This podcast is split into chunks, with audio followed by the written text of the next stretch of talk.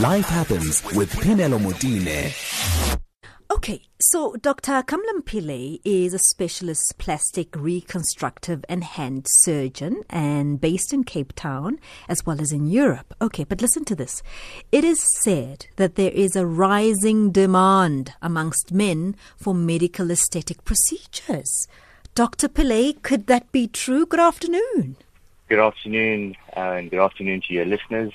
Um, I heard your question, and it makes me smile because I often get asked this question. Yes. Um, and I've, I've, I've, my answer is absolutely uh, 100%. You're right.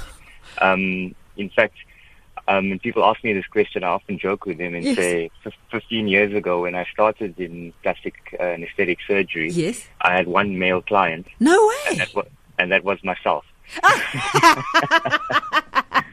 Oh my word. and now it seems as though our practice sees lots of men from different backgrounds, Yes. uh, age, ages, and um, you know occupations, Mm-hmm. and approximately 30 to 40 percent of our patients are now male. Goodness Um, gracious me. yeah. Th- and that's astounding. When you say 15 years ago, you only had yourself, and then here we are now. A- And I, I'm, I mean, we now are going to ask you the difficult question what are they altering? I I, mean, I tend to limit myself to the waist up. But, uh, It's not unheard of for you know every part of the human form to be altered and improved. Oh, Dr. Pillay. Okay, I, I want to hear you because I really am very curious. Uh, Your line is not great. So what I'm going to do, I'm going to put you back um, to Butloka and then we're going to try sort it out.